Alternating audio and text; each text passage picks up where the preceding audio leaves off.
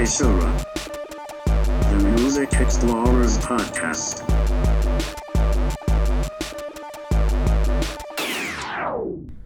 All right, welcome to Say Shura, the Music Explorers podcast. I'm Jim Jam, I'm Scoot Magoot. and uh, today we have I don't know I, I- how are we even gonna talk about this? I, basically, we uh, we convened a few weeks ago. Uh, I think it was about some sort of um, I think it was something about Pitchfork, right? No, no, no. It, it was uh, we, were, we were talking about some friends uh, and sort of their own listening habits. Um, and I, I think we just kind of segued, you know, and just kind of went completely off the rails like we normally do until we landed on this idea of uh, sort of what we're calling like a state of music address, um, where basically, I think, think we're going to do this, try to do this every year now. I don't know why not. Um, we basically just talk about the previous year in music uh, from a couple of different viewpoints and just sort of see where that conversation takes us. Um, it's not meant to be, you know, some sort of judgment or what have you. It's more just an overview, just talking about what's been going on and sort of um, why it's been going on, maybe, uh, and just sort of, you know, uh, just taking it from there. Um, who knows where this will go? Uh, well, I kind of do, uh, uh, because we are basically dividing everything into three main categories. Uh, we'll sort of move on from them when we feel we've exhausted the conversation, I guess. Uh, but uh, right now, the topics are um, so for the year of 2019, um, basically the streaming and music consumption, just the changes that have happened within those two fields um, music media, as in, you know, news about music, and trends within the actual music itself. Uh, so we sort of have like this fixture in, around, about music. Uh, I don't know why I'm saying all this. This seems very redundant. uh, but yeah, let, let's just let's just get right into it. I, I think you know it'd probably be easiest. Let, let's go from the outside in. So uh, let's talk about music media because I, I I think this is probably the most hot button topic for us. Uh, more, more than any other of these topics. Just because, and I'm, I'm just going to come out and say it. I, I, I think music media just keeps lowering the bar on quality every year. Um, but I will say that it's not because of it. Like it's it's not like it's its own fault.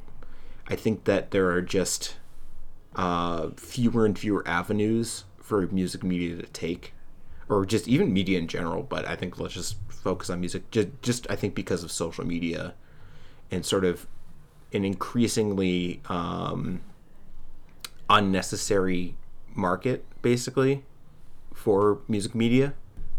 If that makes any sense. Yeah, and, I think the main reason for it is, I guess the main utility of music media has really faded away at this point. I mean, we, we're going to talk about music consumption later. Yeah. Uh, you know, streaming is obviously going to be at the heart of that. I mean, you know, back in the day, Rolling Stone was, you know, or, or you know, magazines like that. That was where people found new music. You know, obviously with the radio and whatnot, but for like that specific niche of you know rock and kind of underground music at the time, um, you know, you read Rolling Stone. That's where you saw album reviews. That's where you know you couldn't necessarily, unless you had a record store that had a uh, a turntable, you could put, you know put on headphones, listen to an album at a time or whatever. You know, you kind of had to base it off of people whose opinions you trust, you trusted. Um, so I think over time, uh, it's it's they've had to change how they analyze music, and obviously, you know, all these places that you could name still, um, you know, put out album reviews, and they still you know put thought in their analysis and whatnot. But especially when you look at year end lists and the type of artists they cover and whatnot, uh, you know, I've mentioned I've mentioned before the movement, you know, is kind of colloquially called you know poptimism. Is that over over time, just the focus of um, the focus has been more so on finding that that sweet spot, finding that sweet spot between you know something that isn't too poppy. You know, like for example, they're not gonna. Uh, well, I mean, I guess you could argue that Ariana Grande. I, you I was literally thinking the exact same thing. um, but you know, they ha- you're not going to see, I don't know, like Halsey or something like that, like like a, a current really like just mainstream pop artist. Because the Ariana Grande has, I don't know who decided it, but she has some kind of middling Street cred. appeal, which I don't Yeah. really see it, but whatever. I think the best example of this in action has to be Billie Eilish from I- the last year. I thought we were going to talk about that, especially. I, I'm assuming you saw the Grammy uh, Oh, awards. That honestly was just the cherry on top. Because if you look Yeah. at her, you know, I'll be totally honest. I think she has a lot of potential. I did not like her her debut album. I honestly have not listened to any of it. I have zero interest in it. Like, and it, I, it's not, you know, nothing against her. Even though I, I, e- okay, I, I'm, I- I'm just gonna keep that opinion myself. So, um, I mean, and and I think that it not only you know obviously she's received multiple. I don't know if she's received album of the year place. I think she you know top fifteen, top ten, top five. I don't. I didn't see anywhere name her album the album of the year. some people she- probably did. So, but I, I mean, the outlets I follow at least. So, you know, Yeah. that, that's not an exhaustive look, but I, I don't remember seeing any place that called her um, album of the year. But she also, you know, because places have already started putting out their album of the decade, she was on there too, pretty high up. And then you That- have see- obviously I don't know. no, and you have, um, and I'll just say real quick, just so it's not lingering out there. Uh, I've listened to her the album multiple times. I think that she has potential. I think the more folksy pa- passages are are good, like the songs that are just kind of more singer songwriter esque indie folk. She has potential. I think her she does not enunciate or have a lot of personality in her voice, and a lot of the beats on the album are also very sparse and not that interesting. It just makes mm-hmm. for a very boring listen, and there are a ton of vocal effects thrown in randomly that I just don't think ever really work. They just sound random, or they sound like you know, quote unquote, experimental for the sake of being experimental. You know, like her voice glitches or gets really bassy just because hey, that's cool. And I think also her lyricism. Um, you know sh- she's young and it's it sounds it sounds underdeveloped you know the, the the song concepts and the way that she writes it it just and part of it i mean i'm not that far off from her only i think she's like 18 She's like 19 17. Yeah, something yeah like that. and I'm, I'm 25 so that's not a huge gap um, but i think that she has room to grow however this is the perfect like i could not have conceived a better example of poptimism in in um, in action because she is a pop star you know she has songs like bad guy and uh, that's the song there's another single that's like just a long sentence it's popular it's pop oh, yeah, but People- w- w- wish you were gay. I think. Um there's another one on the radio that uh, Oh. like what do you want from me See, I- I, again, I wouldn't know any of this. I, I just like, you know, I, if I'm not interested in something, I just tend not to pay attention to it because I, I feel like if I paid attention to it, I would probably get pretty salty and negative. And Sure. I feel like I have better things to do with my life than be salty and negative. But I I think just to close out this one thought, and then we can move on. The reason I think this is a perfect case of poptimism is because she's popular. People know her. She's appealed broadly, but also she's just dark and edgy and experimental enough. Like she oh, just, Oh, yeah.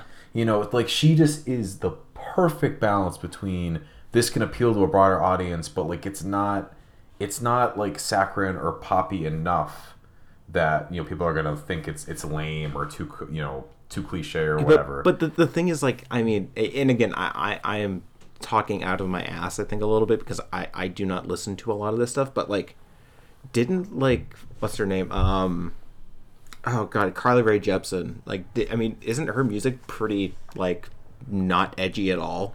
Yes, and I, I think that because you have the quirky Call Me Maybe, like there's some, and a lot of our other music kind of has that edge of almost irony or like self awareness. So I think that's why, like in all these cases, there's different things that people will kind of give a pass for, for something that you wouldn't expect people to like. So Uh, I- and then I, you have like too, too big to fail artists like Beyonce that kind of get over the hump because Yeah. they're just they're so huge that you know they're obviously you like Beyonce, she's Queen Bee. You know what I mean? Yeah. Um, I, I so this question popped in my mind as you were talking.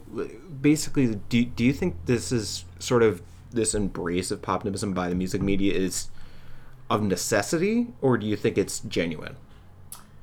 Um, if you look at the two biggest players in modern music criticism, both for the old guard and the newer guard, you have Rolling Stone and Pitchfork. Pitchfork was purchased by Condé Nast several years ago, and Condé Nast also owns Glamour, GQ, Teen Vogue, The New Yorker, Vanity Fair, etc. Um, this actually last year, end of last year, a company called Penske Media Corp, which owns Variety Magazine and other places. They originally in 2017 purchased 51% of Rolling Stone, and last year they purchased the remaining 49%. So I think part of it is corporate interests. I think these big, big name, you know, media companies want coverage of these big. They want to be relevant. That's where they see the money is, and they're not wrong. I mean, we could talk about whether or not that's a right focus to take, but in terms of like you're going to drive clicks if you talk about artists that people care about. And I think to your other point, I do think it's out of necessity. Kind of what to bring what I was saying earlier full circle. Their utility of recommending new artists is becoming less and less relevant because people are able to, you know, it's still needed to some extent. You know, not everyone's going to want to do, you know, dig deep into streaming services or find their own music. But the fact that it's easier than ever to do that, I think they do need to pivot to talking about artists that people already like, talking about popular artists, you know, in more, you know, more in depth and more frequently. Because then people, you know, people are, may not click on like, hey, check out this cool up and coming band, you know, mm. but they will click on like, oh, like this Billie Eilish interview, or like, oh, this, you know, hey, Ariana Grande is being talked about, or the- anything with Kanye. there's something right there is that like and maybe I, I i've noticed this maybe I, I think a little bit just in terms of you know because i think the first time i really started you know paying attention to music media was probably around like 2010 2011 uh, and just basically watching the blabbermouth headlines as well as um, uh, metal hammer. And increasingly uh, they would be less and less about the actual music and like new music being released. As more it was more about sort of it- it's it's basically turned into like a gossip rag in Yeah. a way. Um and uh, you know i a lot of this i think has to do with social media uh just because you know if you really wanted to you could find out about your favorite bands very easily without having to go through pitchfork. You just literally just go to their twitter you know and Yeah. just done. But I, I, I think so so basically like I, I, I think that pitchfork and like a lot of these media music media places serve more as like an aggregate for all of these new albums and like music news Eh, but again like a lot of it just really isn't news like it, a lot of it is just whatever bullshit someone's doing at this time or whatever stupid thing someone said on twitter or whoever's Yep. getting canceled at the moment or you know Yeah, and, it's it's unfortunate, uh, but Yeah. I, I think to some extent, I don't know if it's.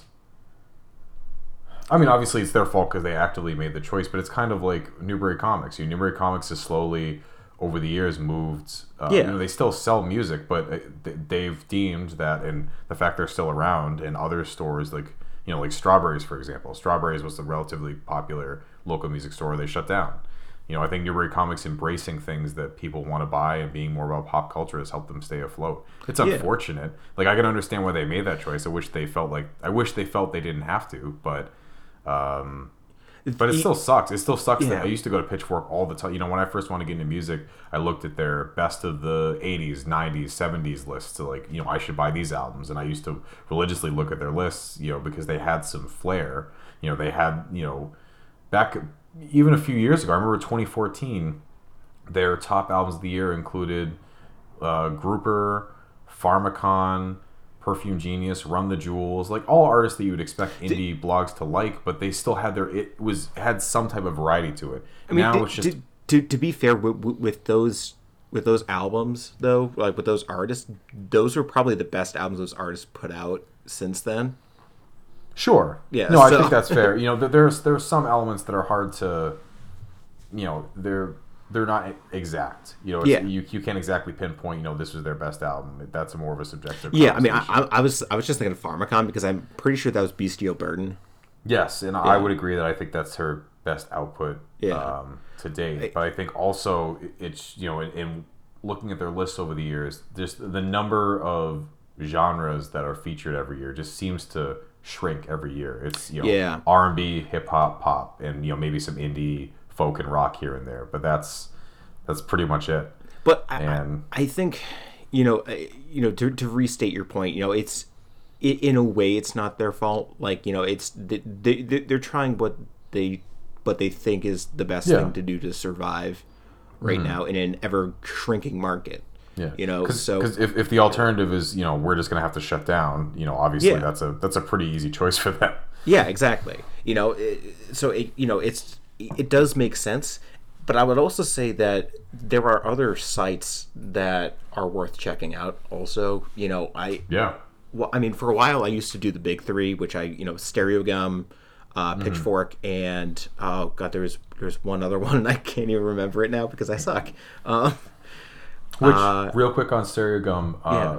actually earlier last year, uh, Scott Lapatine, who is the founder and editor chief of Stereogum, uh, he repurchased the site from um, Hollywood Reporter Billboard Media Group. They had bought it from him. He so now they're back to being independent. huh? So to their credit, it, it's kind of interesting how they reversed the, the trend. I'm wondering why he did that. Maybe he saw where the coverage, the direction was going, and he was he didn't like it. Well, maybe it's. I mean, sometimes it has to do with waning interest, like uh, sort of, sort of um, analogous, correlative, if you will. Uh, College Humor uh, just shut down like just a couple weeks ago. Um, you know, and it's it's for a good reason though, because like I don't think anybody was really watching it Yes. and um, but they sold it to Sam Reich, who is sort of who was kind of like the C. I think he was the creative, yeah, uh, chief creative officer of the company. So like, you know, and I think it was just because I think he believes in the company, Yeah. uh, but the the head sponsor di- didn't really think so. So you know, there you go. Which you know, kind of a shame. I I, I can't say I've, I'm the biggest College Humor fan, but you know, like it's. I it just I I think some of that stuff comes from you know um, certain people thinking that there's still gas left in the tank. I yeah, guess there's still some worth. Uh, absolutely. but I, I mean, I was, I was saying b- before all before that though that um, like I used to go and look at these really big websites, and I just I ended up stopping uh, because of it. But I I've found other sites that I think are just as good, if not better. You know, Tiny Mixtapes I think is a great site to check out. Um, I'm trying to think. I, I think the the Quietus is often really good. Uh, sometimes they have a little, they have a couple little think pieces that I mean, it, it's it's cool to see think pieces, um, you know, on a site nowadays because most of the time it's just, you know, whatever someone's saying on their Twitter. But so, but I, at the same time, some of the thing pieces are just like, what does this have to do with music? Almost. Yeah. I to to to, to their to be totally fair, they they they sort of talk about a lot more than just music. They talk a lot about just arts and culture in general. Um, but oftentimes it just feels like they aren't even talking about the art and more about you know using the art to sort of make their own platform, I guess. But you know, so th- th- th- there are some really great alternative sites. It, it it kind of makes me think almost that be- be- because you know how there was like this blog bubble you know that that like it sort of like popped near like the end of like near the beginning of like the 2010s in a way um I, I feel like it's coming around again like I, I i feel like that everybody's getting so sick of sort of this stuff that i feel like maybe people are going to start you know going into blogs again uh, which would be super cool I, I i think that you know there's a lot of opportunity there so um, Absolutely. th- there's also there's one thing I want to touch on. I think maybe before we move on, uh, and that's just because you mentioned this multiple times is sort of the prevalence of album of the year in sort of album lists, and sort of how that's dominated. Basically, like like it, it, it feels like it's the almost like like the the crown jewel of music. It, it feels like it's the only thing like music media has to offer anymore Yeah. um which I, I feel like is worth talking about here because like I don't know, is it really worth it? Because this is actually where our whole conversation even bring us to this episode even started was talking about a friend's, you know, um, they they were they were doing like something what was it, two, 20, 2019 albums. Oh, um, yeah, 2019. Yeah. Yeah, a- and it's you know I think it's just an example of like you know sort of th- this list this these these lists getting out of control almost like that it like at, at what point is it about enjoying music and at what point is it just about having a list Yeah, and I think that in the past these lists might have um, kind of been the cherry on top of the year. You had Yeah. coverage throughout the year that people talked about. I think now um, that's what the whole year is building towards. You know, people like Yeah, the whole exactly. the whole point of the year is just to, and in some cases it doesn't even it doesn't even matter. Like there there have been a f- uh, a few instances. Um, I can't think of. I can only think of one example, but where Pitchfork specific, just because it's easy to talk about Pitchfork because they get you know covered and, and, and you know E- easy maligned so target, right? Yeah, I mean, for just because they're more visible than probably any Yeah. other music blog. Um, yeah but they routinely will their the ordering of their year end list doesn't make any sense based on their coverage during the year. Like they'll routinely albums, and I know you know it's individual reviews um, individual reviews. However, I actually know someone who contributed to Pitchfork multiple times, and the editorial board would adjust your score depending on what they thought. So, like, they would read your review, and Really? they, they would they would adjust, um, and they might, would potentially edit your uh, review or ask you to rewrite it depending on like they would have their own opinion. They didn't just you know people didn't just submit their reviews. Whatever. That's part of the reason. That's part of the reason their scores are so weird. You know, they'll have like seven point three or whatever because that's kind of disgusting it's very interesting. Yeah, because um, anyway, so I, wow that is terrible like But there are, you know, there were several times where they would rate an album a certain way, and it would, you know, like an album would get best new music, but it would rank towards the end of the list, or several best new music wouldn't even make their top albums of the year list. But Yeah. you know, and this is a judgment call. You would see albums that were, you know, technically more popular that would make the list or get ranked higher. A great example is when Taylor Swift's 1989 came came out. They didn't review that at all.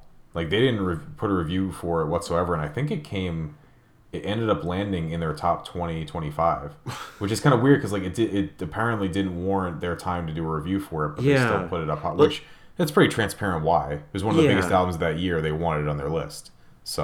Uh, yeah th- th- that's interesting. Like you know a- and i think it's just like you know to go back to the earlier point that you know I, I think it's just like all these guys are doing like it's all these guys can do to survive in a way that exactly. like people people like to see the list at the end of the year. And i think it's it's one of those things that it's like it's sort of like mutually beneficial because you know if an artist shows up on it you know that they're going to be getting more attention things like that.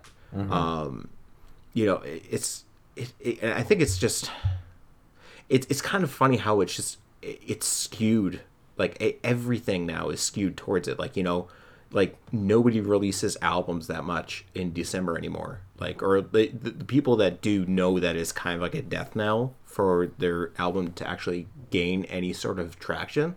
Yeah. I- unless it's like you know Kanye or something like that because you know Kanye can fart and it you know makes headlines. So but and i think part of that part of that i understand because people are busy into say they're busy over the holidays so i understand why they they've shifted it. That said it's it's almost become a competition to leapfrog each other Oh, yeah. you know like it's just it used to come out you know early december you know mid december now it seems like you know basically It's like- after thanksgiving fair game you it's, know it's like by Thanksgiving sometimes. Like Yeah, uh, and- and it's did, crazy. didn't Pitchfork go before Thanksgiving? Uh, I don't recall when they published it, but it, Yeah. it was pretty. It was it was closer to Thanksgiving than Christmas, and I Yeah. and it was. Not, I don't think that's necessarily the best way to go. And it's hard, you know. I, I write for a blog. It's difficult to pull that content together, especially. Oh yeah, yeah. people are going to be. But there there is a point because you, when it's published, you have to think that probably close to two, three, four weeks, depending on the scope of coverage, that time was dedicated just to put it, pulling that together. So if it's released, you know, December first, they probably cu- cut it off, you know, early November. yeah. You know, so that, that that's why it's not. You, you might think, oh, it's coming out in December. That's the end of the year. Well, who cares? Like, well, okay, but their consideration for albums probably was cut off, you know, several several weeks before then. it, it's it's definitely something to I think keep in mind that you know these lists are obviously very subjective. Yes. You know, a- a- and I mean not even in terms of like you know personal taste. I mean, there, there's literally like we've got like a time frame right here, you know, but we've also got just the fact that there's just so much music out there that it it would just be impossible to to cover all of it. Um, so you know, which which I think brings us to our sort of our, our next topic. If if if you don't have any other points you want to talk about, I would about, just say before- one, one final quick thing is the reason that um, the reason that it matters, the reason that you're like, okay, like who cares how they construct their lists or whatever. You know, it is, it is subjective, and it's important to remember that. But for, I think I, I forget, at least speaking for me personally, um, a lot most people don't consume and view music like I do. From, you know, a lot of people, you know, like we talk about how the Grammys are a joke and whatnot, but for a lot of people, they're not. You know, obviously viewership's gone down over the years, but there is still a significant enough portion of the population that they see these lists, they see, um, you know, the Grammys, they see awards, and, and that stuff persuades them. And Yeah. you know, I guess there's nothing inherently evil with that. But when you're talking about, you know, again, this is just my opinion. Like the music that I guess I'll say matters, but like music that I think is better than what's celebrated, you know, gets pushed down because a certain agenda for various reasons. You know, obviously we talked about that it's you know Yeah. staying staying afloat versus going under. It's an easy Yeah, but, but but I mean, but there's also I mean, I don't know if you've been keeping uh, track of the sort of controversy surrounding this latest Grammys. yes, Yeah, so that, that th- was. there's a lot going on that Yeah. they're they're they're possibly even rigged, which is it's kind of no surprise to anybody. Oh yeah, I'm but, not not remotely surprised. yeah, I especially like I mean, c- considering how some people just you know just blow through the competition. I mean, Billie Eilish this year, so it, it isn't it isn't a matter of deserving or not. It's just that like you know to have somebody make like to to sweep the awards that much. It's it's sort of like Lord of the Rings sweeping the Academy Awards too. It's just like those aren't bad movies by any stretch of the imagination, but do they deserve like eleven like wins? Like, mm, Exactly. You know, so yeah, it, it's all divisive. I, I think, but but I would also say that I I think given the way it's it's been going as of late, my my final word here is just that uh, I, I think there's a big change on the horizon in sort of this area of music culture because I, I think people are starting to get kind of sick of it. I mean, I I, I know that like Pitchfork is is kind of be, started starting to become a joke in some uh, music circles. Uh, you know, sort of in the way that Rolling Stone has been for like the past thirty years. So, um, you know, so so I I, I think things are going to be changing this decade. would Yeah, I, I feel I feel like that always have you know like uh, Pitchfork. I think to some degree, and I, I don't. This is just my revisionist history to an extent. Yeah. maybe partially was founded in response to places like Rolling Stone. Oh really yeah, no, no, I, I, I definitely think so. I, I, I mean, uh, like, as much as we don't like to think about this, a lot of things in life are very cyclical. Uh, Yeah. I, it doesn't mean that that these things happen exactly as they happened before. It's just that like there are certain trends that will often repeat. You know, much like um oh what was it uh oh god I yeah that, sorry Hegel's dialectic. Th- There we go. Just just just gonna pull that one out of my ass, right? Talk some philosophy, philosophy of history, guys. Um, so let's just leave it at that before I go down that rabbit hole. Um, so let's talk about music consumption and sort of streaming, because uh, yeah, the, the- like because I mean obviously streaming is the prevalent way to listen to music now, and I mean it's it's sort of it's made this itself very clear that that's the case over like the last three years or so. Uh, but this last year is, you know, it's sort of weird how like almost monopolized it is now.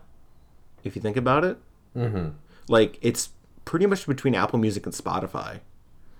As, as far as I can see, like yeah, they- d- d- a Tidal never had an official press conference to announce that they were done. But I mean, wait, wait, did, did, did Tidal Tidal's done? I mean, no, I'm, I'm just saying that like. Yeah. uh, They're they have to. I mean, I haven't heard anything about them. Like even Jay Z hasn't talked about it in yeah, God I, knows how long. I, I think it's just like like you know, uh, okay, li- li- like maybe this is kind of unrelated, but let, let's talk about this. I I had no idea this even happened. That there was a new Terminator movie last year. Like, Yeah, I had no idea about that at all. Like, I and usually like I mean I haven't been paying attention to film as much in the last couple years, but like I, I feel like a franchise as big as the Terminator, like you, you would you would like hear about that. I had no idea this thing even existed. like, so it's uh, you know I I think you can sort of see sort of similarities that like I mean I, I guess I think Pandora is still a thing. I think like Deezer is still a thing. You know, And, did- and YouTube Music has been growing a lot apparently. YouTube music has been yeah like like people have been uh you know I, I think there's something to talk about right there is sort of this um recent wave of like lo-fi study beat type of things but and I'm not talking about sort of the the music itself but rather how it's often like these huge mixes on YouTube that are like two three hours in length or like I, I'll often see like live um sort of sort of like live shows of things that, that are just like you know like three hours of like lo-fi beats but it's all it's all streaming live at the moment. You know it, which is sort of interesting to see because i i remember because i mean youtube still has problems with copyright you know even to this day and yet we're still having a lot of this stuff happening which is really interesting actually to think about be- because you know with Spotify, Apple Music, you know, blah blah blah. You have to. There's some level of, of intake that has to happen. Like you have to like you have to go through channels to get your music on um, on these streaming platforms. You know, I, I don't know how complex it is. I don't know like you know the process. I'm not it, it, it, it's getting easier um, Yeah. But with YouTube, it's literally just, hey, you want to upload a video? Have at it, man. And then obviously they have um, processes in place to catch people who are infringing on copyright. But how Yeah. much, how, how many hours or, you know, mega or gigabytes or whatever, terabytes of footage or sound, whatever, is uploaded to YouTube Oh yeah, daily? no, it, I mean, it's, like- it's something ridiculous. Like the, there's there's so much YouTube being like YouTube videos being uploaded on the Yeah. reg that it's just like nobody will ever like. I I, don't think there are enough people to be able to even watch it all at Yeah, this point. And and again, there's there's ways you can that they try to combat that when there's copyright infringement, but you know, good luck trying to get at it all in a timely oh yeah, manner. you- I mean, it's just it's impossible. Like you, yeah, you you, you're not going to get it all. You know, and uh, I know that um, I think no, uh, Noyan from the blog. I think it was him. Yeah. Uh, one of his videos was incorrectly flagged.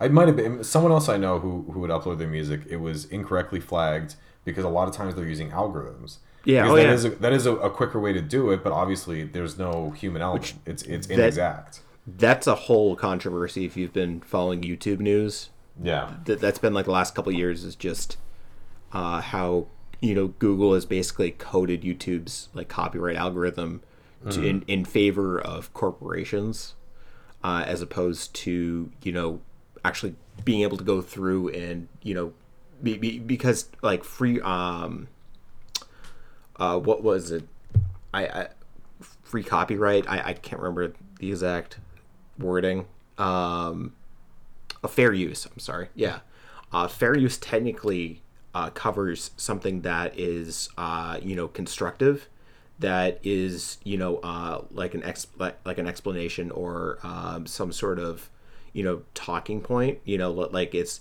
if a piece of music is being used or like analyzed, you know it technically falls under fair use. But you know lately this type of stuff has you know been really shaky to the point that like there are some people who they, you know th- there are actually like creators who have just like left YouTube altogether that like they've actually started a new platform just for this type of stuff. Um, you know, it, you know what's weird is that I I feel like music really hasn't done the same thing except for Bandcamp. Now that I think about it, and I- I guess Tidal, but like Tidal, you know, Tidal's a joke. Well, a Tidal fit because obviously Bandcamp has a different. Um, the reason Bandcamp is able to do what they um, do do things the way they're able to do them is because they don't offer royalties. Like the the failure of Tidal is they wanted to basically it was it was kind of like like that Trump quote where like we're gonna everyone's gonna have free health free better health care and not like pay anymore. Like that's just not gonna work. It's like the same. That's exactly what Tidal was saying. Is that like artists are gonna pay more, but you know users aren't to have to pay more and it's to be higher quality and it's to be great and there's to be no issues and it's like okay one of those things at least one of those things can't be true like Yeah. you know you can't, you can't do all those things at the same time uh, you can't pay artists more but also not charge more and you know also maintain like supposedly higher audio quality. You know what's been interesting is is how, and I've, I've been noticing this increasingly over the past year, is how uh, even like there there are a lot of like major record labels who will put the like they'll put their stuff on Bandcamp, which is Yeah, it- it has. I yeah, th- there are more and more artists. I, I again can't think of any specific examples, but there are more and more artists I'm surprised to find on Bandcamp. Yeah. absolutely. it- it- Um, it's like it, it's kind of weird. Uh, I mean, I, I- I get it in a way. Like you, you sort of need revenue, you know, wherever you can find it. But it's just like it, it would be like I don't know. It'd be, be like going to like an experimental music store and uh, finding like you know a Korn record.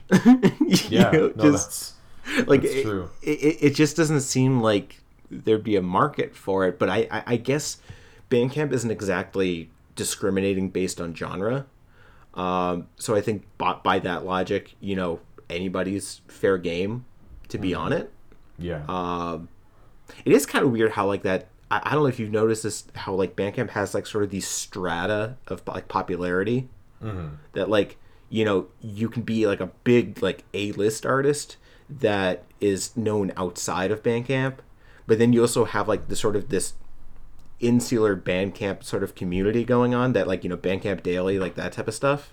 Yeah. and then you have you have strata even below that. And it's just it's just weird how there's like it, it, it feels like there's they're very locked almost that mm-hmm. there's they like very rarely do they like sort of move uh it's, it's almost like a caste system in a way.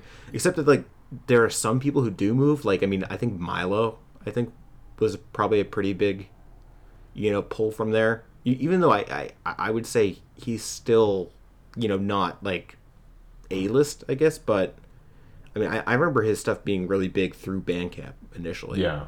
so. And I think that kind of ties to what we were saying earlier, just to connect our conversation. yeah I mean, obviously you have you have Bandcamp Daily, Bandcamp Weekly, uh, the radio show they put on, and they write you know blogs and content every day. You know that's an extreme version of this, but even Spotify and Apple Music. You know, I'm I use Apple Music personally, but Yeah, me too. I, I'm increasingly more surprised by um, the albums that receive write ups. You know, and, and, and Yeah. commentary, and, and sometimes they'll upload you know track by track commentary from the artist, and they'll do interviews and stuff. And obviously, if you go to the front page of Apple Music and Spotify, um, they'll have they'll recommend you you know not only what's popular, but they'll you know curate it to some degree. Again, not not to the same degree as Bandcamp. Uh, and then obviously they'll they'll create curated playlists, which you know depending on what you like will be hyper specific or not. You know sometimes it's easy if you like indie folk. Okay, we'll just dump a bunch of indie folk in there. There's Um, something that I think is, I mean, we could probably make an episode from this, is just this idea of, of playlist culture and sort Yes. of uh, algorithm generated recommendations and playlists. Uh, because that is just the most prevalent thing right now. Like, and- absolutely, and, and, and- and people are only beginning to catch on to it, I think. Exactly, and I, I think that um, you know when I think of looking for new music, that you know involves calling through Bandcamp and, and just doing my own research on uh, several sites like um, like I, I Cavallo Pitchfork stuff like that, but also Treble Zine and like smaller magazines like that. Rate your music, even. Uh, yeah, exactly. Rate your too. music. So I do that manually, but absolutely, there are a ton of people who just you know click. They listen to you know pick a few songs that they like, listen to it over time, it'll create a playlist for them. Yeah. and that kind of ties back to you know what's the utility of a site like Pitchfork? Like if someone doesn't have to continuously check Pitchfork and they just can keep listening to music, and then the platform itself will you know generate you know however accurate or not they'll generate something that you enjoy. Like it just it makes it a, why would you go somewhere for music recommendations but literally they're going to be plopped right in your lap? Yeah. Um, it, it's definitely it, it's I, I think it's just weird that like again people haven't really like caught onto it fully yet. Like like we're still thinking about albums as opposed to songs. Uh well, I- well actually let, let, let's save that for trends in music itself um just because i feel like that's more relevant there but you know just sort of be, because I I don't know if you remember this from I think it was a couple years ago now. There was um, sort of this article I think it was on the Fader about um, uh, basically like there are a number of Spotify artists who are thought to be like actually just Spotify like Yeah. just just making these these tracks that are nonsense and just putting them on these playlists so they can rack up millions of, of hits. Um you know it, it's it, like again like I, I I- don't think people have really caught on to that yet because I think that's something like really like I like it, it, it like that, that I don't know I, I, I guess uh, I think both on the both on the part of the listener and the manufacturer that nobody's really pounced on it yet uh, which I don't know is exactly a good thing because like you know I, I mean I actually noticed I don't know if you heard about this but um, apparently Amazon put like illegal copies of certain movies on Amazon Prime Really? Yeah, I hadn't heard of that. yeah, uh, I can't remember what movie exactly it was, uh, but you know, it's it's happened and stuff like that. You know, so it's been like very interesting to see sort of the legalities of this. Um, and then yeah, you know, you bring up an interesting point too, is that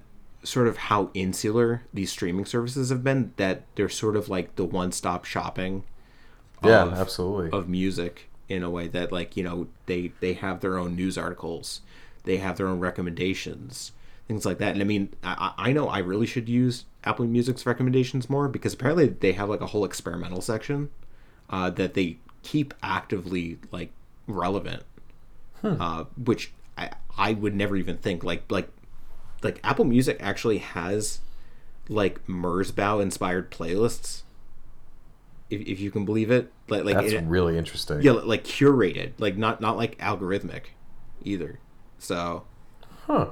i know you you wouldn't think of it but uh, Yeah, apparently absolutely. apparently there's a niche for it which i mean it, I, think it, it has its positives and negatives like I, I think it's cool to be able to give that type of music coverage but at the same time it's it, i don't know there's something about it that just doesn't stick with me right that that just how we're sort of relying on these streaming services for everything now uh, Yeah, but for you know some people, you know, I agree, but for some people, that's that's a perfect solution. You know, I- they, they, yeah. they it's amazing just to be you know given music recommendation and given new music to listen to. I mean, it's not my preferred way to do it, but that's you know for some Yeah. people that don't want to put in as much time and effort, that's perfect. yeah I, I think it's just you know when it comes to music consumption like i i and i, I could apply this to other parts of uh sort of media consumption but I, I I tend to relate physicality with like repetition or like you know with um I guess consciousness. I, I don't know. I I'm not putting this right, but what I mean is that like, um, if if I have music on uh, you know digitally, I tend not to listen to it as much as I do listen to music that is uh, that I physically own. Mm-hmm. Um, and I mean, I could own it on Apple. You know, I could buy it from iTunes, but I still won't listen to it as much. Um, you know, and it's I, I, I think we're, we're both a little similar in that. I, I- think you, Yeah. you're a little bit better than me with it because you, you, you don't mind. You have like just a huge Bandcamp profile, if I remember right. Yeah, you know, when I'm at work, obviously, I don't mind you know Yeah, exactly. Apple. Music Bank, but obviously, you know, I have my CDs in the car when I'm at home, listen to vinyl and whatnot.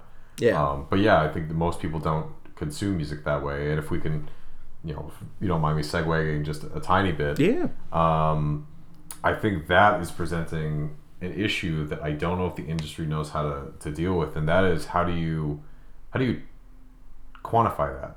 How do you turn that into you know back in the day, someone buys an album, someone buys a CD, you know that's pretty easy to delineate in terms of the the charts and you know how successful an album was and whatnot, mm. and, and by extension, the reason that matters is should we support a follow up? You know, what music should we support? You know, what do people want to hear? You know, so obviously it's an, an album being popular and monetarily successful doesn't mean that it's a good album by any means, but it does mean, depending on what their contract is, will they receive another one? Will it be supported? Do people want to hear this in the eyes of um, labels? And I think I, I was looking for an, art, an article that summed this up, and I found one from the Guardian. So these are the UK numbers. Uh, US does it differently. Uh, from them, the numbers they had is that 100 streams on the paid version of Spotify and 600 plays on the ad supported version equal one sale, which is further complicated by the fact that apparently a stream is 31 plus seconds of a track on Spotify or YouTube, like the official version of that.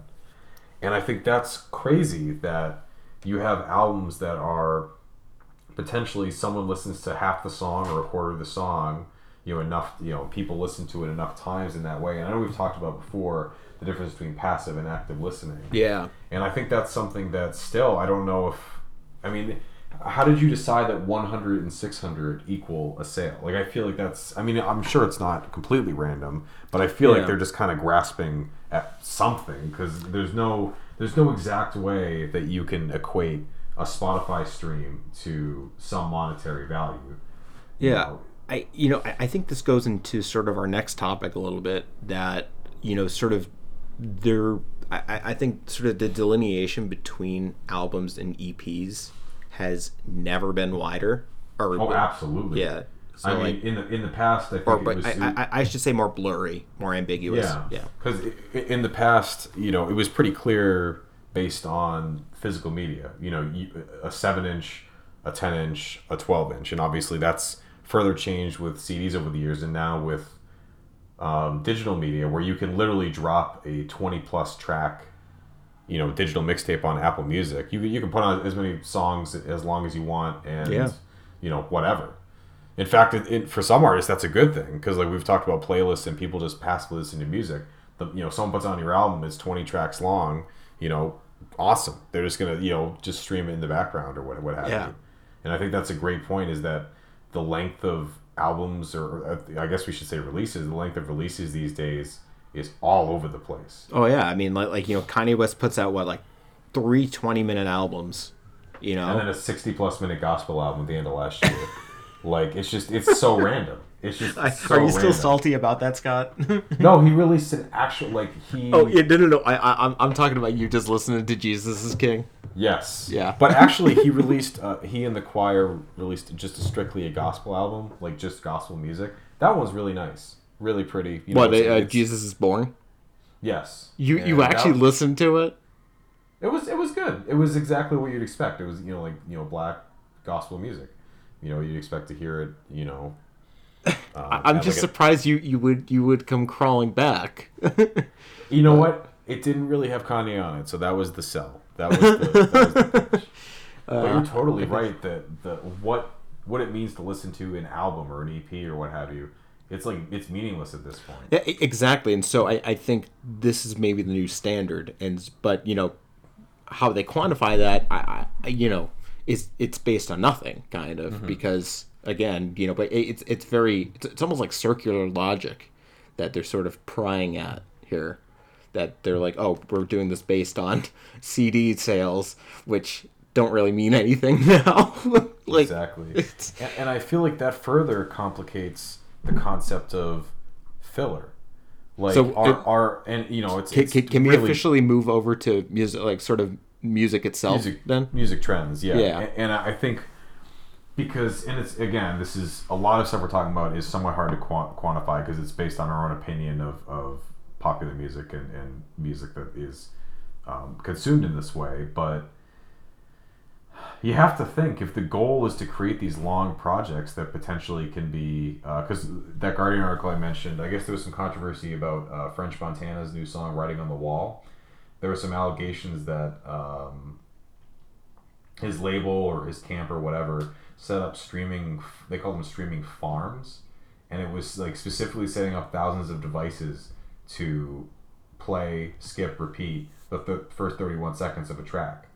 Really, yeah so that it would you know you just have these you know devices constantly replaying and over and over and over again. See- so it creates artificial streams which Well- obviously that's not something you could ever do on you know with CDs or vinyl because yeah I well, no, you, you actually can do that uh, theoretically, but it well you, you not in terms of like actually listening to it, but in term because you know as a because right, right now you know we're we're, we're quantifying music sales by how much someone's listening to it, whereas it used to just be by the sale of the CD itself. Exactly. So, yeah. uh, So, which, like- which th- this is what the Church of Scientology actually does. This they actually buy, you know, like warehouses full of their own books just so they land on the on the New York Times bestseller list. Sure, actually, that's a really good point. I think the only distinction being is that at least someone's buying it. Like Yeah. in this this stream farm case, you know, as, as they, they called it, you know, you, you, you pay ten bucks a month for Spotify, and then you just blast it on this, you know, on a. Um, that's not the same kind of financial investment. Is all. Yeah, trying to say. I definitely. I, I, but what I don't get though is like, why would you? I, it, it it seems almost needlessly expensive and unnecessary to get a thousand devices to do that. Like, wouldn't it make more sense to? I mean, I, I, like. You know, I, again, I, I, I'm not a professional when it comes to you know computer hardware and computer science, uh, but it seems to me that it would be easier to hack into Spotify and change the numbers instead of getting these thousand fucking phones and have program them to exactly skip at 31 seconds. you think so? yeah, That's like funny. it's it's almost like the um uh trying to like oh, remember when Flappy Bird came out and like somebody programmed uh like a robot arm to to perfectly play Flappy Bird and it's like That's funny. I don't remember yeah that. But that's oh funny. yeah it, it, would, it would do it perfectly but it's like okay so um you could apply that to literally anything else and, and Yeah, yeah. it- th- th- like- this is what you're putting your resources into. yeah or, or like the um like there are like youtube videos of like you know uh makers who will like uh they they'll create contraptions that'll like uh perfectly do a perfect score in like one of those arcade games.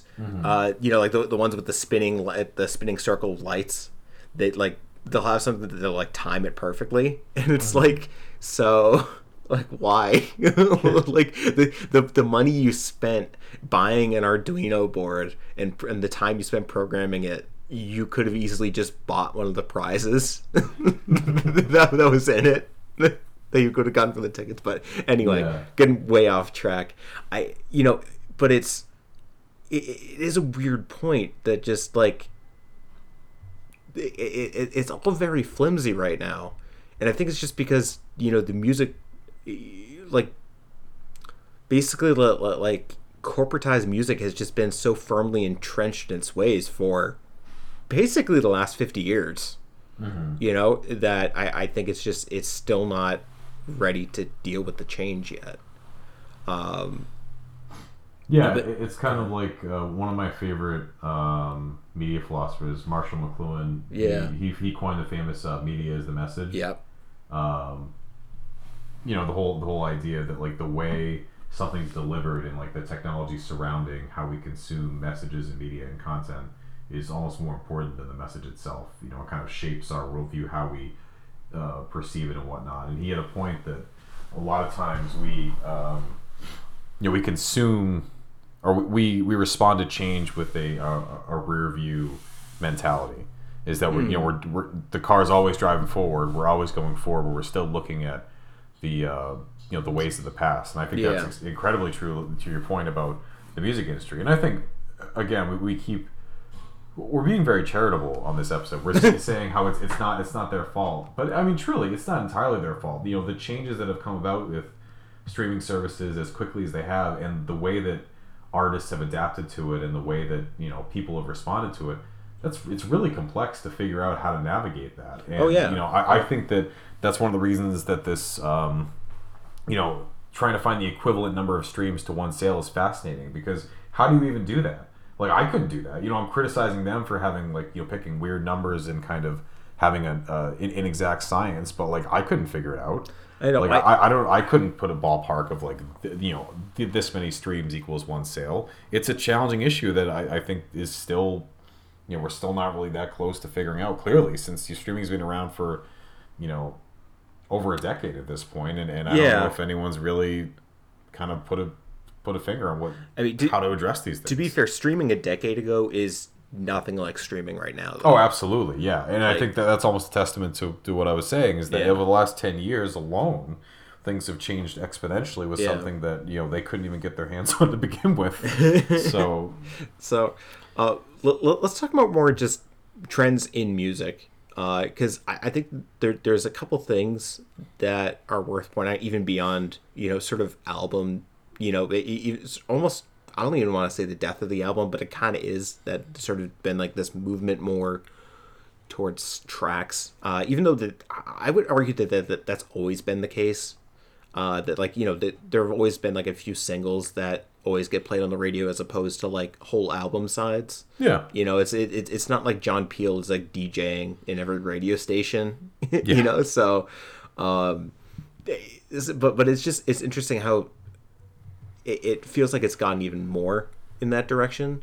But I Uh-huh. think on the level of music itself, you know, it's it, it, it it's it's kind of interesting to see what genres are working and aren't because you know people are always saying oh rock is dead but it's like like greta van fleet like you know no matter what you say about them i still managed to you know sort of sort of punch that idea of rock being dead in the chest you know it for, for better or worse because i in a way you know you could have just killed it even more with what with how they did it. Mm-hmm. But then at, at the same time you, you there's this people there are these people who are like you know hip hop is the cultural mainstay. And it's like I, I i guess that's true but at the same time like you know i mean billie eilish plays folk right so yeah, like like, you know indie folk pop, whatever you want to. Put yeah so so it's it, like it, it- it's all it's, it's just much more nebulous than we like to think it actually is um, Yeah, a- and I think I- I've always taken issue with the idea that a genre can be dead. I mean, for the you know, I I guess Well, I mean, it, not- it literally can't. I mean, it, it, Yeah, like I- I, I mean, I I- guess- ideas cannot die. I guess you're not going to see any contemporary like Gregorian folk artists, but maybe that's just because I'm I'm not looking in the right place. You know, it just Yeah. You know, when you say an a, a genre is dead, that just kind of it just says you're not looking hard enough. You know, for a while people said punk is dead.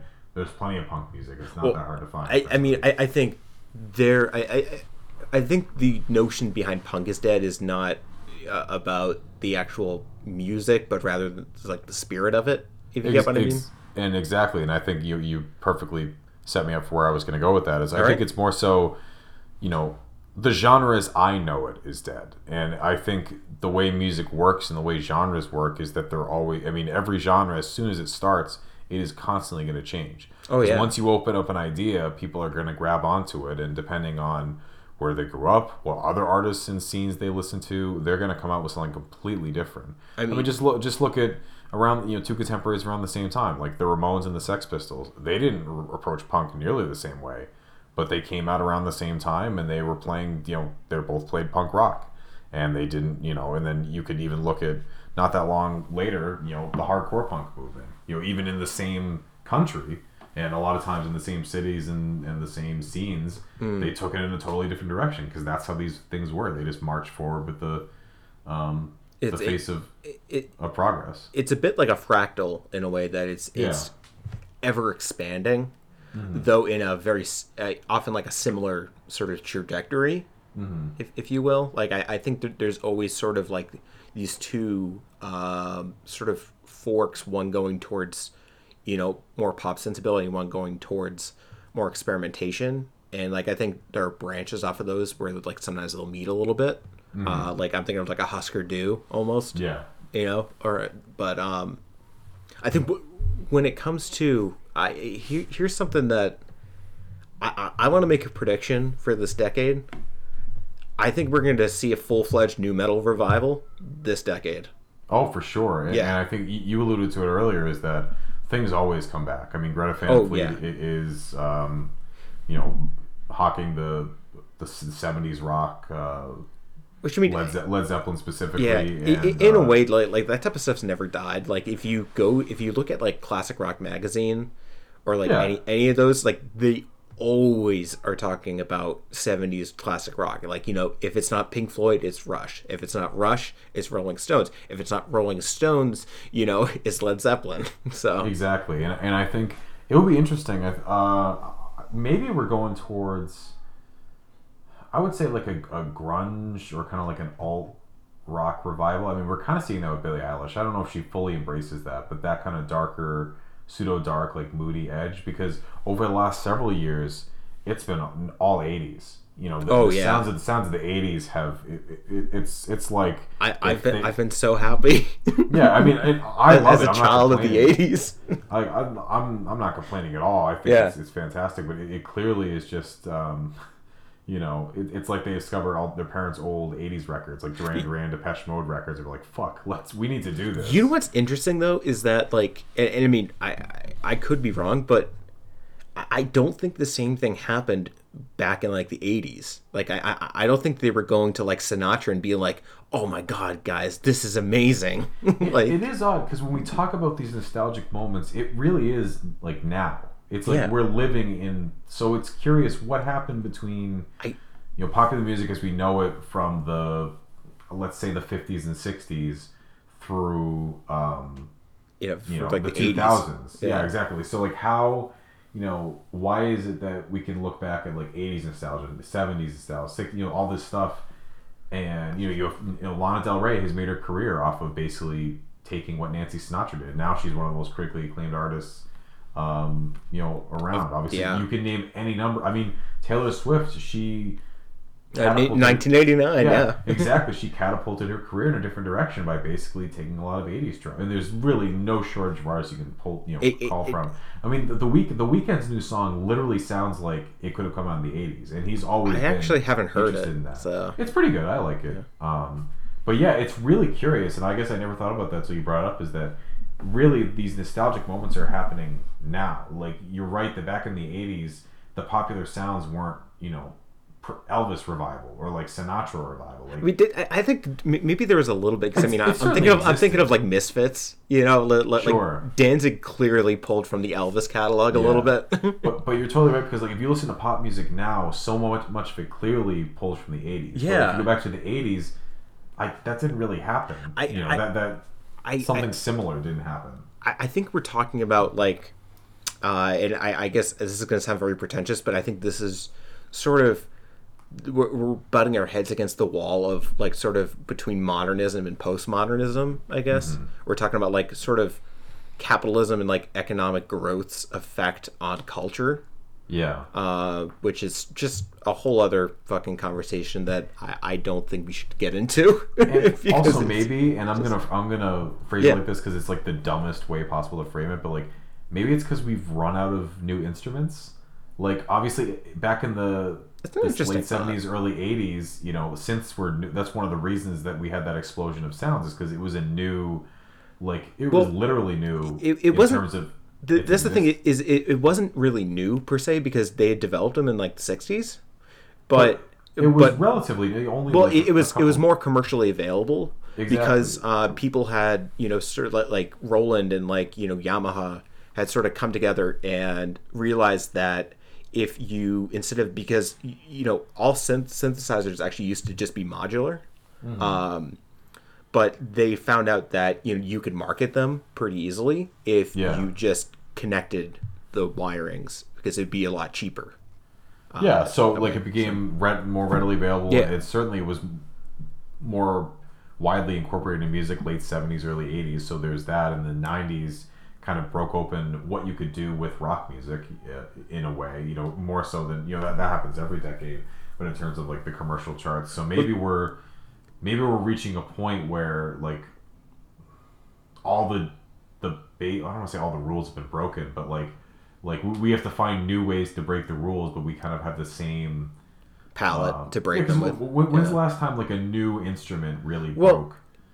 I, I, I, I would argue that the computer is that new instrument, and the computer can arguably be any instrument, which Sure. i- i- is kind of like it, it's it's the pharmakon, if you will. It's it's the cure and the poison. and it's almost um, that's almost more subtle. Like, You know, like when you look at electronic music in the '80s, I mean, you had to have someone up there with some type of at least a sequencer or something. Yeah. Whereas now, like the the studio tricks and what you can do with a computer. Uh, I mean, obviously, you have some people who literally go on stage with someone with a laptop in the back. Oh, But, yeah. like, some of like the edits and stuff that they can do on computers to affect music. a lot of times can be very subtle. You know, it can be very like you have no idea that they've um, like auto tune has become more. You know, back when T-Pain was first coming out, auto tune like you you knew when something was auto tune. Yeah. But they've gotten better and better over the years at making it sound somewhat seamless. Yeah, You know, s- so- same like- thing with like uh, MIDI instrumentation. You Sure, know, yeah, absolutely. You really like it's really tough to hear the difference sometimes It's, now. It, it's funny. I'll say my album of uh, album of the week. Oh, Do, that's- do, do, do you want to do you want to just go to that or uh, Oh, because I we're- was just gonna, I was gonna bring something a point like that up on my album of the week. But Okay. like, do you have anything else you wanna, you wanna say? I feel no, like it's the thing, Really like, I- ground. I, I, I- I feel like we almost should talk about this idea of inst- of like no new instruments on like a later episode at some point because Yeah, I, I literally I just workshopped that as we were talking. Yeah, I Like, know. I, even I, that. like th- that was like you're blowing my mind with that. So yeah, uh, I just that just kind of occurred to me as we were talking. Like, you know, why is it that we've and you kind of this the same thing with you with um, the whole idea of nostalgia really being a relative yeah, how about so how about we take those two topics and we'll talk about them a little bit more next week. great? Um, and then uh, so right now we will sort of close our uh, music state of uh, state of music 2019 uh, even though it, we, we sort of just went off the rails as per usual it you didn't really talk about 2019 but That's totally fine. We Yeah. always go off the rails. It's always fun. yeah it, it's fun that, that, that- that's the way these things work uh, let's talk about albums of the week so uh, scoot i really want to know what your album of the week is now So sometimes when I don't know like what what CD I'm gonna bring in the car with me next, uh, like randomly just a segment of a song will pop in my head, and that happened this week, and it was the opening riff to opening riff, not rift, um, to uh, Domination by Morbid Angel. Uh, Okay. This is one of their. I mean, if you ask people who are Morbid Angel stands or they love death metal, uh, I don't know if they would agree that this album's underrated, but I personally do. Um, when is you it, look is, at their, is it the album um, It's- yeah, domination it's or called is it- Domination. okay all right Um, and the reason I say that is because you look back, you know, Blessed Are the Sick, Altars of Madness, Covenant, like those are really. yeah. And then uh, later after, um, uh, oh my God, I'm blanking. Uh, Greg, Greg Vincent, George, Vin- I think Greg Vincent, their their front man, That- yeah, it was uh, Vincent. Da- I- I David want- David Vincent, David Holy Vincent. I, crap. I almost said Vincent Price. yeah, wow, totally. Uh, that that that's an alternate universe. I want to see. Yes, yes. Uh, that reminds me of uh, Jon Hamm was uh, on a he was a, a co-hosted or he guest hosted SNL one point, and they had a, like a, a a vintage Halloween sketch, and he did a Vincent Price. Uh, Oh. I, I, I thought you were going to bring up the uh, the Michael Bublé Jon Hamm collaboration. Bubbly no, no, no. I just it, that was just a really funny, uh, Yeah. uh, funny impression. But Yeah. you had um an I think Steven Tucker. Yeah, you had David Vincent was their original vocalist, and then eventually they um after he left, they had a guy named Steven Tucker who joined, and he, they released uh, "Formulas Fatal to the Flesh," um, which besides being great alliteration, is um uh it, it, it just was like a really really great you know refresh for their career. It just totally um changed the trajectory of their sound. And then Vincent came back for Illidan Sanus or whatever. Yes, and then they had they, they had an, another couple albums which weren't as successful after that. And I feel like Domination for a lot of fans is kind of that middle child that it followed some legendary death metal albums with David Vincent, and then it was followed by kind of a career refresh with um, Steven Tucker. So it just never really got the. It doesn't get as much. Um, credit as it deserves. But it is really, really great grimy death metal. Some incredibly memorable riffs. Some great, um, great drumming too. Like the way that they blend um, all the instruments together to make some really memorable passages, especially opening tracks. Like they they have some great. You know, blast beat riff, you know, fast riff patterns that, like, immediately once the track gets on, you're hooked, and they find really unique ways to do it. Unfortunately, towards the end of the album, I forgot that they have these weird like MIDI um, MIDI instrument. Um, Yeah, I, I, I I think I know what you're talking because I, I think I borrowed this album from you at one point. yeah, and they have one's uh, one is an like a, an extended intro to a song. Then they Oh, have an, no. an int, like a regular song, and then an interlude, and then an, an outro, and it's just all like basically all of Varg's like Burzum um, stuff. That's pretty much what it sounds like, and it's all like not great. like it just it sounds, and it, you know, again, it's not. That's why it reminded me as we were talking about it. It's it's partially not their fault because that's just what they had at hand at the time. That's Yeah. probably like the but it sounds extraordinarily dated. And also, frankly, the sequencing is odd. Like it just it's a clump of random like dungeon synth stuff at the end of the album, but also like a few like it, it kills all the flow at the end. I I actually Um, I, I thought you were talking about for for Heretic actually because I remember there was um there was like a bunch of crap at the end of, of yes, Heretic that was their worst album until until uh, Ill, un- un- until that one came out. Yeah. Yes. Um, uh, that- yeah, because I'm looking right that, that they have like these bonus uh discs that have like just like fragments of guitar solos on them. I'm like, why? Yeah, I Um, don't. but- I just really don't know why they. Yeah, I don't know why they did that either. It was Yeah. really bizarre. Um, like they just had a bunch of like random like drum demos and stuff. Yeah, Yeah, but Very weird. Before Illud came out, that definitely was. I think for a lot of people, considered their worst album, just because the actual songs themselves weren't great. Uh, they were just very, um, you know, like I say all the time, artists that you know they're old guys trying to play music typically played by young people, um, but they sound like it. You Yeah. know, like they, they specifically, it sounds like, oh man, these guys are are really kind of grasping at straws at this point in their career, which is Yeah. unfortunate. I, I you know I gotta say I, I'm surprised. I, I I thought you were gonna pick Patchouli Blue for uh for your album of the week this week. Uh, just, Yeah, you know, you know what? I just I was in a death metal mood and I was spinning that CD a lot. Um, Yeah. Hey. You know, usually I try to pick a new album, you know, my new flame of the week, but that one just was kicking my ass. Yeah, man, I, So- I get it. I, I, I, I was just ready to talk about Patchouli Blue because I actually listened to it yesterday. Um, uh, it, it is it is not my album of the week. Let, us just leave Yes. it at that. Um, I'm not surprised. well, no, di- so like it, it, it's a it was a good like I I I thought it was a good album all things considered. Um, but I think since I listened to Sunset Mission, since I own Sunset Mission, I actually think that's the better record to listen to. Um, it just seems more cohesive thematically. Just you know, just kind of keeping with like that like noirish feel like feel to it. Though I think Patchouli Blue has like some really cool moments with uh like synths. Like the, there's a lot of really cool like electronic play in that album. So um, you know, credit where it's due. Uh, my album of the week though is uh an artist that we talked about earlier. Uh, is Merzbow. Uh, because I just learned that he uh, he and Gareth Davis came out with uh, another collaboration this year called um, Broken Landscapes on um, I think it's called Moving Furniture Records, which um, the previous they they've done a bunch of collaborations before, but uh, the one that always got to me was uh, this one called Atsusaku that came out uh, a couple years ago now, uh, which was one of my favorite albums of the year. Wait, definitely like one of the albums that got me into Merzbow actually.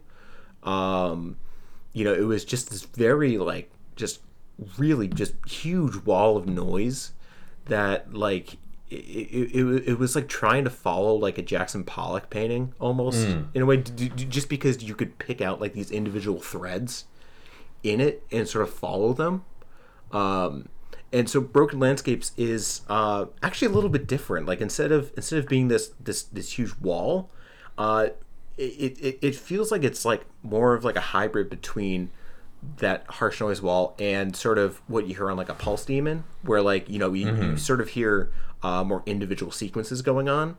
Um, it, it, it's a really interesting balance uh, and the album cover is awesome. I mean it, it's it, it's really if you look at it, it it's actually just the artist and the album title repeated over and over and over again. And Oh, so that's cool. so yeah so it just makes like a sort of texture because it's that small. Um yeah it i i, I really I, I finally listened to it yesterday it was fucking great i'm Nice. really yeah i i it's probably gonna end up somewhere in albums of the year for me because i just you know i i always look for a good like harsh noise album every year and i think this is it for me uh Nice. you know they, they- not to call it too soon but yeah it It was- sounds really cool. it was super good. Highly recommend it. Um, you know, may, maybe maybe don't listen with with other people because they they will just think you're listening to dentist drills. But um, you know, they teach their own. So Yeah. super good. Broken Landscapes. Go listen to it. And um, yeah, that has been uh, our episode for this week. Thanks, for, listening. as always. Yeah, and uh, we'll talk to you guys next week. See ya. So, bye.